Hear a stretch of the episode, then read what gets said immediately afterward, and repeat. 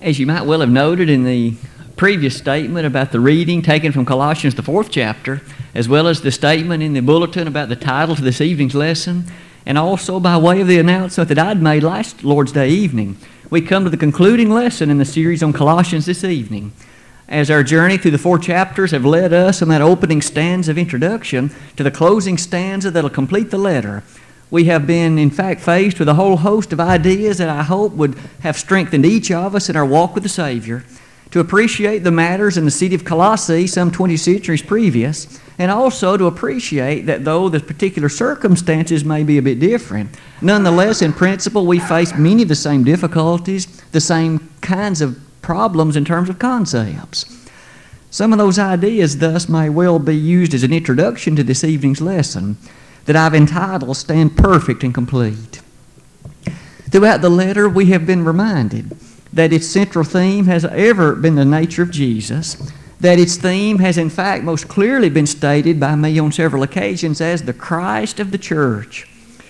In fact, it is, according to Colossians 2, verse 10, you're complete in Him. In Him are all the treasures of wisdom and knowledge, Colossians 2, verse 3. Do we not read in Colossians 1, verse 10, that we should walk pleasing unto Him? Finally, we might have noted in chapter 3 of this book how that those things that we are to mortify, that is, to do away with, and also those things to be added to our lives are all in harmony with what we find in verse 16 of that same chapter. Let the word of Christ dwell in you richly in all wisdom. Thus, it is the centrality of Jesus. If we are ever to have hope of having a pure heart, and to have the hope of, in fact, being with Him forevermore.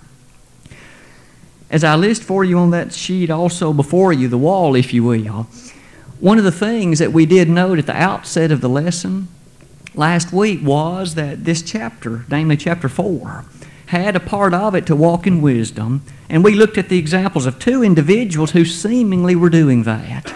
One of them was named Tychicus, the other was named Onesimus. We read about them in verses 7, 8, and 9 last week, and we used that to say that this evening, in the final lesson of the series, we would look at a number of other individuals whom Paul mentions by name.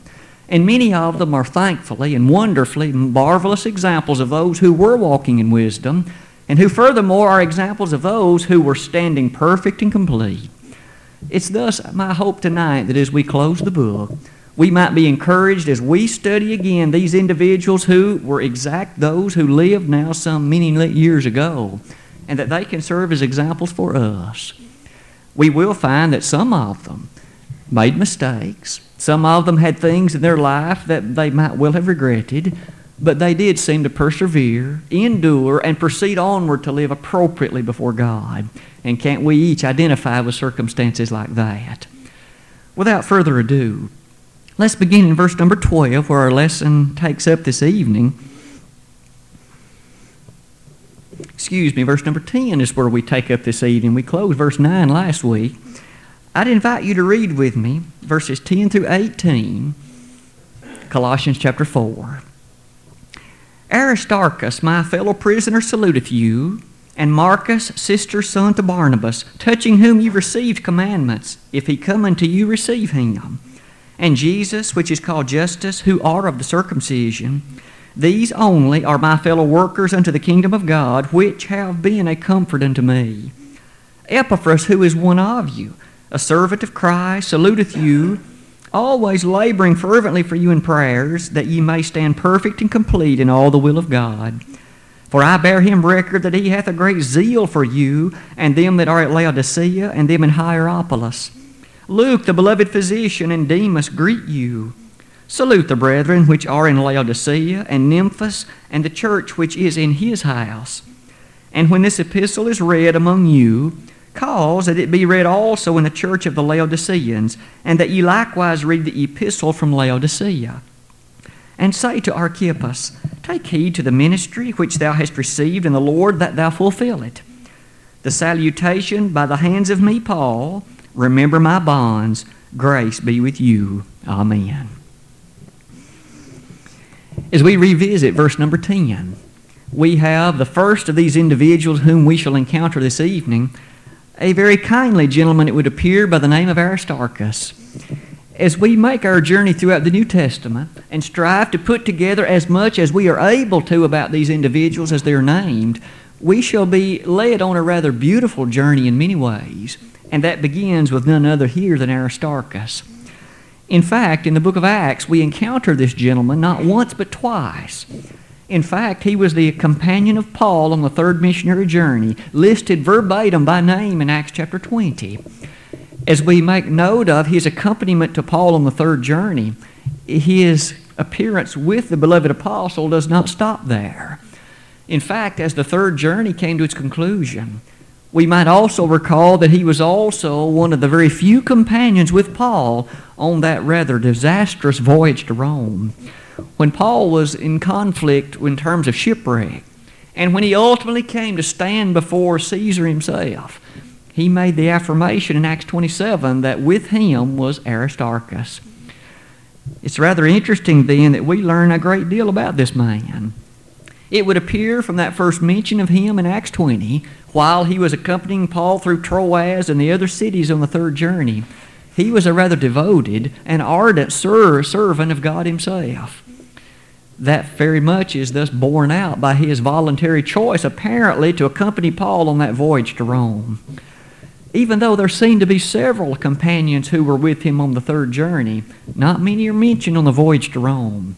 There was, of course, Julius, who was given charge to watch over Paul and to ensure that he made it safely to, to Rome, the imperial city. However, in terms of those who would be servants, who would also be noted disciples of the Savior, very, very few are named, but Aristarchus is one of them.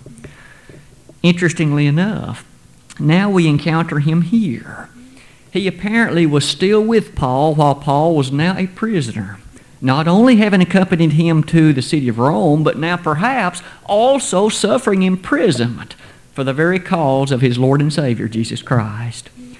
Is it not then fair to conclude that much notable and worthy and noble ideas could be said about Aristarchus? In fact, I'd ask you to note the word Paul uses yet again. Paul calls him his fellow prisoner.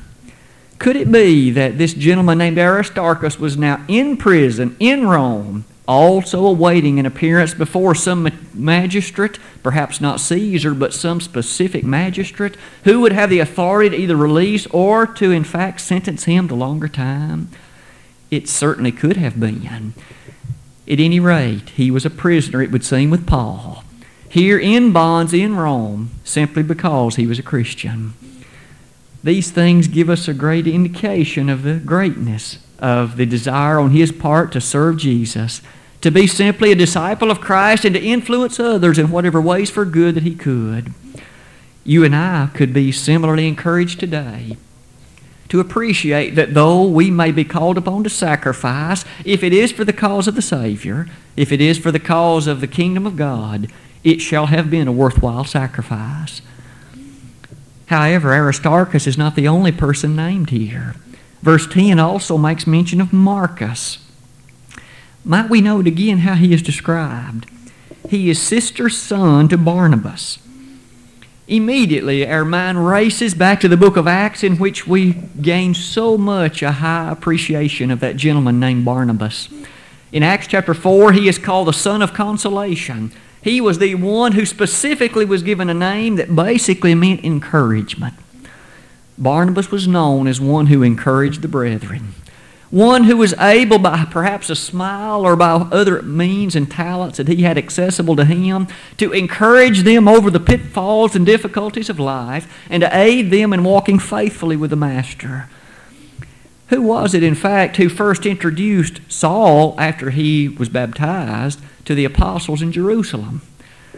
Paul, of course, at that time was known as one who persecuted the church, one who, in fact, imprisoned Christians. No wonder then the apostles were a bit concerned about him and what he might be able to do to them. It was none other than Barnabas who took the opportunity to personally introduce Paul to them and to gain the favor so that they would gain the acceptance of his preaching. That again was Barnabas. We now notice that Marcus, in the King James Version, is said to be sister son to Barnabas. A better rendering from the Greek would have been to simply note that Mark was a cousin of Barnabas. To say that he was a cousin of Barnabas may well help us understand more thoroughly the scene of events that unfolded near the, near the close of Acts 15. On that occasion, with the first missionary journey completed, Paul had the idea to revisit those congregations and to see how they do, to quote verbatim his words of Acts 15:36. But there came to be a bit of a difficulty. After all, Barnabas desired to take John Mark with them. That's the same Marcus of whom we now read in Colossians, the fourth chapter. However, Paul did not wish to take Mark with them again, expressly because on the first journey, Mark had accompanied them as far as Pamphylia, but then he had departed and apparently had gone back homeward. For whatever reason it may have been, Paul did not think it worthy to take him again, perhaps thinking he would again desert them or perhaps again not complete the mission. But now we may well see why Barnabas was so intent to take him. He was Barnabas' cousin. However, did that particular idea thwart the work of God? Did it cause these two noble servants of the Master to each one cease to do that which they were able to do? Not at all. Barnabas did take Mark and they went to Cyprus and worked in that area. Paul took another gentleman whose name was Silas. He accompanied Paul throughout the entirety of the second journey, and they, of course, did much work in Asia Minor and ultimately on into Europe. The work of God was not thwarted. Maybe Satan thought that he could, in fact, arise a contention or disagreement between Barnabas and Saul, and perhaps by that, to reduce the capability of the work of God, but his plan did not come to fruition. One of the lessons, it seems, that you and I can learn from that is the very idea that Paul makes note of here in Colossians 4. Though there may have been a time when Paul did not esteem the work of Mark, notice in chapter number 4 of Colossians, Paul makes note to that Colossian church Mark sends you greetings. He salutes you. Mark was still a faithful servant. Paul apparently no longer had the same viewpoint toward Mark as he once had had. Doesn't that illustrate to us that individuals can change? They can prove themselves noteworthy as servants. Apparently, Mark had done that by this time. Could we not also comment that that same gentleman, namely Mark, wrote the second book of the New Testament? the book of Mark that bears his name. As we read those things about him, can we not come to appreciate that finally in him Paul also seemed to see the goodness of the work that he was capable of doing? And may you and I have those capabilities to see the work of others and what they are capable of by their talents and by their labors for the cause of the Master. In this very verse, you'll notice it closes by saying, Paul invites the congregation at Colossae to receive Mark if he were to come to them. Maybe he was planning a journey. Maybe he was planning to visit them in person, and Paul urges them, receive him if he comes to you. Verse number 11. We encounter our third person this evening. The gentleman of whom we read on this occasion is none other than the person named Jesus, but notice which is called Justus. The name Jesus, we of course immediately associate with the God given name of the Son of God. But might we remember that that word in Greek is the same as the word Joshua? And hence, that may well have been the more proper rendition of the word here. At any rate, he was also called Justus in verse 11. And do we not read that he was of the circumcision? This person, Justus, was formerly a Jew. He had ties to the law of Moses, an understanding of all the sacrifices and matters related to it. And Paul notes, he who are of the circumcision. The interesting feature about these that have been listed is that the plural verb are is utilized. It would thus appear that Justus, it would appear that Mark, as well as Aristarchus, all had ties to backgrounds in Judaism. But thankfully, they now were servants of the Master. The law of Moses was that schoolmaster to bring one to Christ, and they came to appreciate that thought and did not cling tenaciously to that which had been nailed to the cross, Colossians 2, verse 14, and was no longer that matter in governing service to them. These thoughts alone give us a bit of an appreciation about these three individuals so named on this, on this occasion as we consider verse number 11, though it does make another rather dramatic statement, these only are my fellow workers unto the kingdom of God, which have been a comfort unto me. The word only is a part of the Greek text. It would thus appear that others who may well at one time have been with Paul either had been sent on various missions to churches, or at any rate were no longer by his side providing the necessary support that he desired, and were no longer there to comfort him as he would so much long to have had. Paul said, These only are those which now are those that provide me with comfort. After all, Onesimus had been with him, but Onesimus had been sent back to Philemon. Others whom we're about to name apparently had missions to other congregations and churches. The fact that these alone were with him reminds us all about how often we need comfort as well. Satan has a way of bringing discouraging moments in life, and quite often he can bring many of them in a very small interval of time. It may seem we are heaped one after another with discouragement, with distress, with matters that tend to bring gloomy days to our heart. Perhaps Paul, as he here was in prison, found himself in a situation like that. He may often have been desirous to go and visit these congregations whom he so much loved and whom he had helped to, in, to establish. However, that wasn't possible now. How often he much, must have longed for the comfort that his fellow brothers and sisters were able to provide him. However, now so many of his companions had been sent away. As that verse leads us to the next one, we gain an appreciation of this person named Epaphras. We have encountered him before, but may we reread verse number 12. Epaphras, who is one of you, a servant of Christ, saluteth you, always laboring fervently for you in prayers, that ye may stand perfect and complete in all the will of God. It would thus seem, as we appreciate the matter of Epaphras, at this particular moment, since greetings were sent by him, he apparently in the very near past had been with Paul, but apparently was not at this particular moment. For Paul again had said only these others were sending were able to provide comfort to him. One might well note that Epaphras is highly commended in the New Testament in every place that we encounter his name. Every instance describes him as a very devoted and ardent servant, one who selfishly, or rather selflessly, sacrificed so much for the cause of Jesus. Notice again the wording of this text who is one of you. It would seem that he was a member of the church in Colossae, but had made the journey from Colossae to Rome to be with Paul at one point. Along that way, Paul describes him as a servant of Christ. No greater accompaniment could be said of any of us than that, that he or she was a servant of Christ. And furthermore, he sends greetings and he always labors fervently for you in prayer. Paul was aware of the prayer life of Epaphras. And to that Colossian congregation, he directly made note this gentleman who's one of you, he frequently and fervently is in prayer on your behalf. Isn't it amazing to note the language that the inspired apostle utilizes? You and I may not be of a common disposition to view prayer as a labor, but yet Paul says he always labors in prayer for you. Is prayer thus a tremendous work of faith? Certainly it is. Is prayer thus a dramatic and powerful means by which the work of the gospel can be performed and accomplished? Absolutely. For can we not remember that the effectual, fervent prayer of a righteous man availeth much?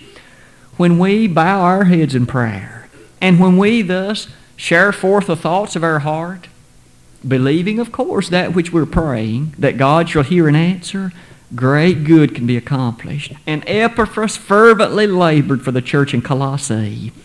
But not only that congregation, as we shall see in a moment in verse 13, for I bear him record that he hath a great zeal for you and them that are in Laodicea and them in Hierapolis.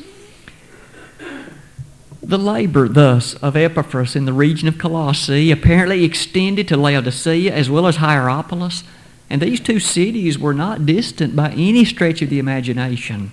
One was only less than 10 miles away, the other a bit more, but both certainly less than even 20 miles distant. They knew about Epaphras they appreciated his labors, and apparently his influence was rather dramatic. Notice, He has a great zeal for you. The rendering of the Greek text perhaps might have been better to say that he labors much for you. Epaphras was very busy, though he was in Rome, on behalf of the congregations of Hierapolis, Colossae, and Laodicea. Are you and I thus able, by our prayers, though we may be personally distant, to be a betterment or an encouragement to a congregation some distance away? Surely we can. We can pray for their elders, for their preacher, for each one of them in particular, that they might remain faithful and strong. It would seem Epaphras powerfully did that for the congregation in Colossae. These points we've noted through verse number 13 encourage us to perhaps revisit the closing thought of verse 12. One specific note about the prayer life of Epaphras that ye may stand perfect and complete in all the will of God. As a Christian and as a disciple, would there be any better idea for which one could pray for a congregation than that? That they might stand perfect and complete, doing all the will of God. It would be difficult to find anything for which one could better pray than that. Do we not gain a feeling that this gentleman named Epaphras was a very loving and compassionate person, concerned about the souls of those brethren and sisters in the city of Colossae? It certainly would so appear. And as I mentioned in all the other places that his name is mentioned, Paul had the highest and kindest regards for him. It would be fair to note that we too should have a desire that ourselves, our own physical families, and our spiritual family as well should stand complete and perfect. And that word complete in the Greek means perfect, and that word perfect means fully assured. How strong is your faith? Are you absolutely certain of all those things of which you've heard? The inspired writer Luke, when he penned that letter to that gentleman we know as Theophilus, the book of Luke, he stated in Luke 1, verse 4, that thou mightest know the certainty of the things of which thou hast been instructed you and I should have the fullest assurance and the finest of confidence in those things of which we've been instructed, those things revealed in the Word of God. It was Epaphras' desire that this church in Colossae would similarly feel. With that in mind, let us look further at some other names listed on this occasion. In verse number 14, we encounter another person who wrote a book in the New Testament Luke, the beloved physician. At this point, if we merely pause and notice that Luke also sent greetings to that church in Colossae, it would thus appear that Luke was at least again in the vicinity of Rome, perhaps in the recent past, having been there. As we think about Luke, we often are familiar with calling him a doctor. Where in all the New Testament do we learn that he was a physician? It is in the text that we just read. In the book of Luke, he is referred to in many ways in the book of Acts, he is referenced in many ways, but only here is he called a physician. Throughout the book of Luke, as we encounter the things that are used to describe him, we gain a crystal clear envisionment that he was a person familiar with the practice of medicine. For he lays a special emphasis on the miracles of Jesus and the medicinal way that they take place. But here, Paul tells us he was a beloved physician. Notice also that Demas is herein mentioned as well. If we pause to ponder a bit about Demas, could we not ask where else is he listed in the New Testament? He is only listed some three times. One of them is in this place. We also encounter another in the book of Philemon, a third in the book of 2 Timothy. It is a rather sad saga concerning Demas, I must confess. In the book of Philemon, he is called a fellow laborer, a fellow soldier with Paul. He apparently at one point was a faithful servant to the master. On this occasion in Colossians 4:14, he is not described other than his name is mentioned. He isn't called a fellow soldier, he isn't called a fellow prisoner. He is not complimented in any way. However, he is not specifically reprimanded either. But when we come to 2 Timothy 4 verse 10, we finally learn that Demas had forsaken Paul, having loved this present world. He had turned aside from the faith. He had apostatized. Apparently, the Christian life demanded more than he was willing to give. He had been beside Paul for a while, He had seen the imprisonment that it brought to him. However, upon Paul's second imprisonment, when apparently from that one he never would be released and his head was severed from his body, apparently that was more than Demas was willing to sacrifice. He departed from the apostle, as far as we know, never to return. We can only hope that simply no record of that is given. And finally, he came to his own senses and appreciated the importance of remaining faithful throughout the remainder of his life from that time forward. Perhaps again, one more comment about Luke. As a physician, he was a very learned man. We sometimes gain the feeling that so many who are of high education in this world, education of great secular matters, so often are those whose faith is weak, if it exists at all quite often they have an atheistic viewpoint, or at least those that are antagonistic to some extent, being agnostic to the faith. Might we notice the New Testament teaches us about a very learned man named Paul, a very learned man named Luke, both of which were ardent servants of the Master and remained faithful throughout life as far as we know. In fact, Paul could state himself as he closed his life, I have finished my course. I fought the good fight. I have, in fact, been faithful. He knew about a crown of life awaiting for him, and not only for him, but for all those that love the appearance of the Savior. 2 Timothy 4, verse number 8. Perhaps these thoughts help us see that it's not necessary for a person of learning to be an agnostic or an atheist. That person can use the talent of learning to better the cause of the Savior for their life in great defiance of truth. In fact, that should be our goal as we encourage our children to perhaps use the education that they're able to accomplish, but to never use that to allow them to drive a wedge between themselves and the faith. For ultimately, they shall give account one day before God, and then secular education will have been meaningless. It shall not gain one entrance into heaven. It shall not keep one out of hell. It shall only be the great knowledge that one has made use of and the faithfulness in life with the character of the gospel. With Luke and Demas mentioned in their greetings in verse 14, might we notice in verse number 15, we see something interesting. Salute the brethren which are at Laodicea, and Nymphas and the church which is in his house. We see that Paul urged the Colossians to greet the brethren that are at Laodicea. If we, as we have mentioned, those cities were not far apart. And as the brethren in Colossae could send greetings to or share greetings with the church in Laodicea, we notice Paul urged that. Additionally, Nymphas is named. As we encounter this name, there seems to be a bit of unusual circumstance surrounding the way the King James translators have placed that before us and Nymphas and the church which is in his house. Apparently, this gentleman named Nymphas, as he is listed in the King James translation, was a person who hosted the meetings or the assemblies of a congregation, either at Colossae or somewhere nearby. That very thought alone leads to the following interesting point. The Greek text is not nearly so certain that he was a male. In fact, it would seem that the word nymphos is itself feminine in character, and the adjective that precedes the word house is also feminine in Greek. Thus, it may well have been that this person was a female, and yet she hosted the assemblies of a congregation in the vicinity of Colossae, and in so doing was perhaps in the same line as the wife of Aquila, whose name was uh, Priscilla, the same line as we read of in Lydia, in the 16th chapter of the book of Acts. If indeed that be the case, what a noble servant she must have been, aided very much like the writing in Romans 16, verse 1, where Phoebe is mentioned in language not unlike this.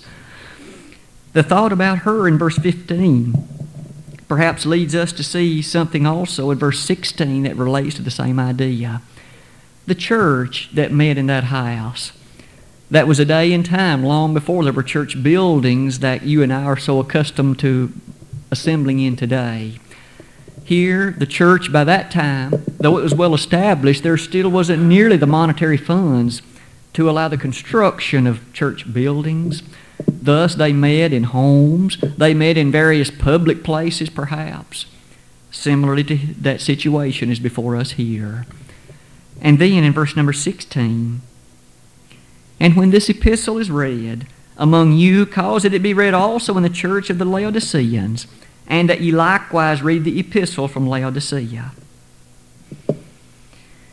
The circumstances concerning this epistle is such that Paul penned this letter to that church in Colossae, but bade that it also be shared with the church in the city of Laodicea. Might we pause and note again this, the closeness of those congregations, even though it was a day long before the car or other means of transportation like that, nonetheless they appeared quite often to share means of encouragement. Is it thus right for congregations to encourage one another today in all other ways, of course, that are scriptural? Certainly it would be. Here we can see that one other thing is noted. Paul also encouraged the church in Colossae to read the letter he had sent to the church in Laodicea. We, of course, do not have that letter preserved for us. In the New Testament, there is no book of Laodiceans. Rather, we encounter books like Galatians and Ephesians and Philippians. The Holy Spirit has not seen fit to preserve that letter to the church in Laodicea. I mean, we might well appreciate the fact that, of course, we ought not be concerned or bothered that we shall be judged on the judgment day by something in that letter. Peter was able to say that we've been given all things that pertain unto life and godliness. 2 Peter 1, verse number 3. Thus, we should appreciate that it was the plan and purpose of God that that letter served that purpose, but there was not a need for its preservation so that it become a part of the New Testament canon. That letter to the Laodiceans, did it say some things that were similar to the letter of the Colossians? Perhaps. Did it contain other things that would have been specifically needful and useful for them? Almost certainly. It seems relatively easy to see from the book of Revelation that the church of the Laodiceans was having difficulty already. Remember, they were the lukewarm church. Jesus said, I wish you were cold or hot, but you're neither one. I'll spew you out of my mouth. You make me sick. Perhaps already they were beginning to feel those matters of less than ardent service to the Master, and they needed even then to be encouraged. We certainly know that it was that way by the time John wrote them in Revelation chapter 2. Finally, we might notice in verses 17 and 18. And say to Archippus, Take heed to the ministry which thou hast received in the Lord, that thou fulfill it. With regard to Archippus, we again encounter a person who is not often named in the New Testament. In fact, the listing of his name on this occasion is such that it's a rather interesting point. He is mentioned only one other time, as far as I know, in the book of Philemon. And in that book, we learn, together with this one, something dramatic about him. Notice here that he had received a ministry from the Lord. What that ministry was is difficult to say. The Philemon letter hints that he may well have been the preacher for the congregation in Colossae. We can't certainly be dogmatic about that, but it may well have been. If that were true, we notice Paul here encourages this individual Whatever the work that he was able to do, Paul encouraged him, take heed that you do it. We certainly shouldn't conclude that he had been derelict in it, but rather that he was encouraged onward by the letter of Paul. Continue on in the faith. Do that service of which you're capable and able to do. Because notice, he was needful to fulfill it. That reminds us that we each too have a talent a skill, a capability, a ministry that we're able to function and perform that may well be unlike that which any other person in this congregation has. If that work then is to be done, you or I with that capability need to do it. 1 Peter 4 verse 10 reminds us that each of us should minister with the grace and gift given to us. What I'm able to do is not what you're able to do, and perhaps vice versa, but together we can function as described in 1 Corinthians 12, where every member of the body is as needful as every other, and we each, by the capabilities given to us, are not able to thus say that any person is not needful or necessary, but rather even the most uncomely members, Paul says, have the most comeliness. thus in the congregation, all of us working together to mutually edify one another and accomplish the work of the Savior, can redound unto great glory for the cause of the, of the Master. That's the charge to the Pippin congregation and yea to every other congregation with regard to their membership. Thankfully, we can thus, under the leadership of our elders, proceed to set forth the example of righteousness and holiness and to strive just as Archippus was urged to do to fulfill the work given unto us. As Paul has labored to make these matters known, he closes the book then in verse number 18. The salutation by the hand of me, Paul. We're accustomed in our day when we write a letter to sign it at the beginning of the letter. However, it wasn't the case that way in that day. The letter was typically signed at the end. It may also have been mentioned at the outset as well, but notice here Paul says, This is from my hand. The salutation sent, he does make one final beseechment of them remember my bonds. Paul was a prisoner when the Colossian letter was written.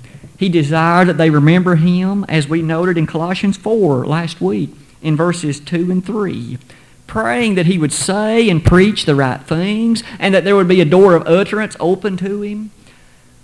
Paul thus asks them, Remember my bonds we appreciate from as near as we can tell from the New Testament letters, Paul ultimately was released from this imprisonment.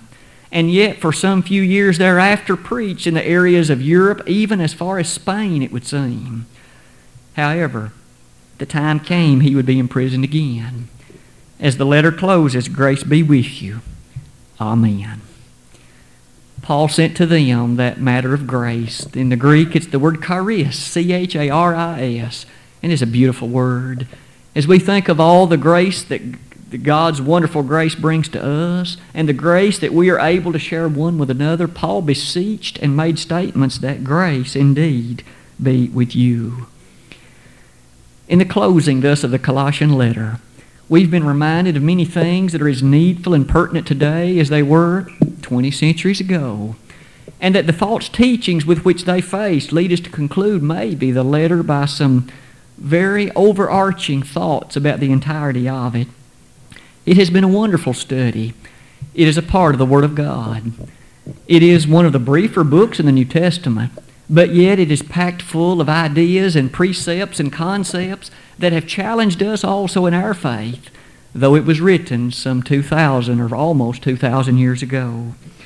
As the encouragement has thus been shared with each of us, I've listed some of the major things of which we might keep in mind. This was a masterpiece at refuting that Gnostic heresy that was so much troubling the Colossian congregation. Paul had dealt with it forcefully, but yet lovingly. And as he dealt with it, he urged them to practically apply the concepts thereof so that they could live appropriately and rightly before the God of heaven, and thus set a powerful example before all those about them as far as the central figure of the book. It wasn't Epaphras or Tychicus or Luke or Mark. It was the very one whom all of them were serving Jesus Christ, the Son of God. And this evening, are you and I faithful servants of His as well? Have we structured our life around Him? Is He the centerpiece and the hub of all that we do, say, and think? We should strive each day to so conduct ourselves thusly that he would be honored.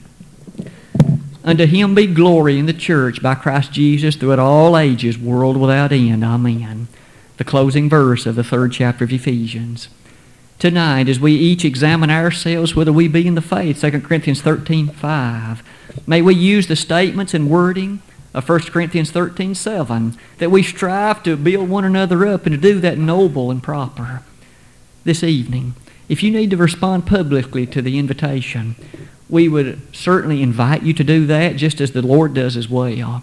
If you have never become a Christian, the G- Jesus demands, requires of you that you hear His Word, believe Him to be the Son of God, repent of your sins, confess His name as the Son of God, and to be immersed, baptized for the forgiveness of sins.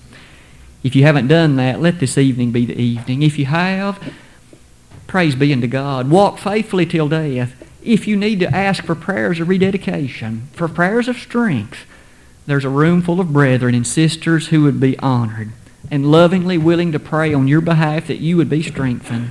If we could assist you in either of these ways, let that be known publicly if you would, while together we stand and while we sing.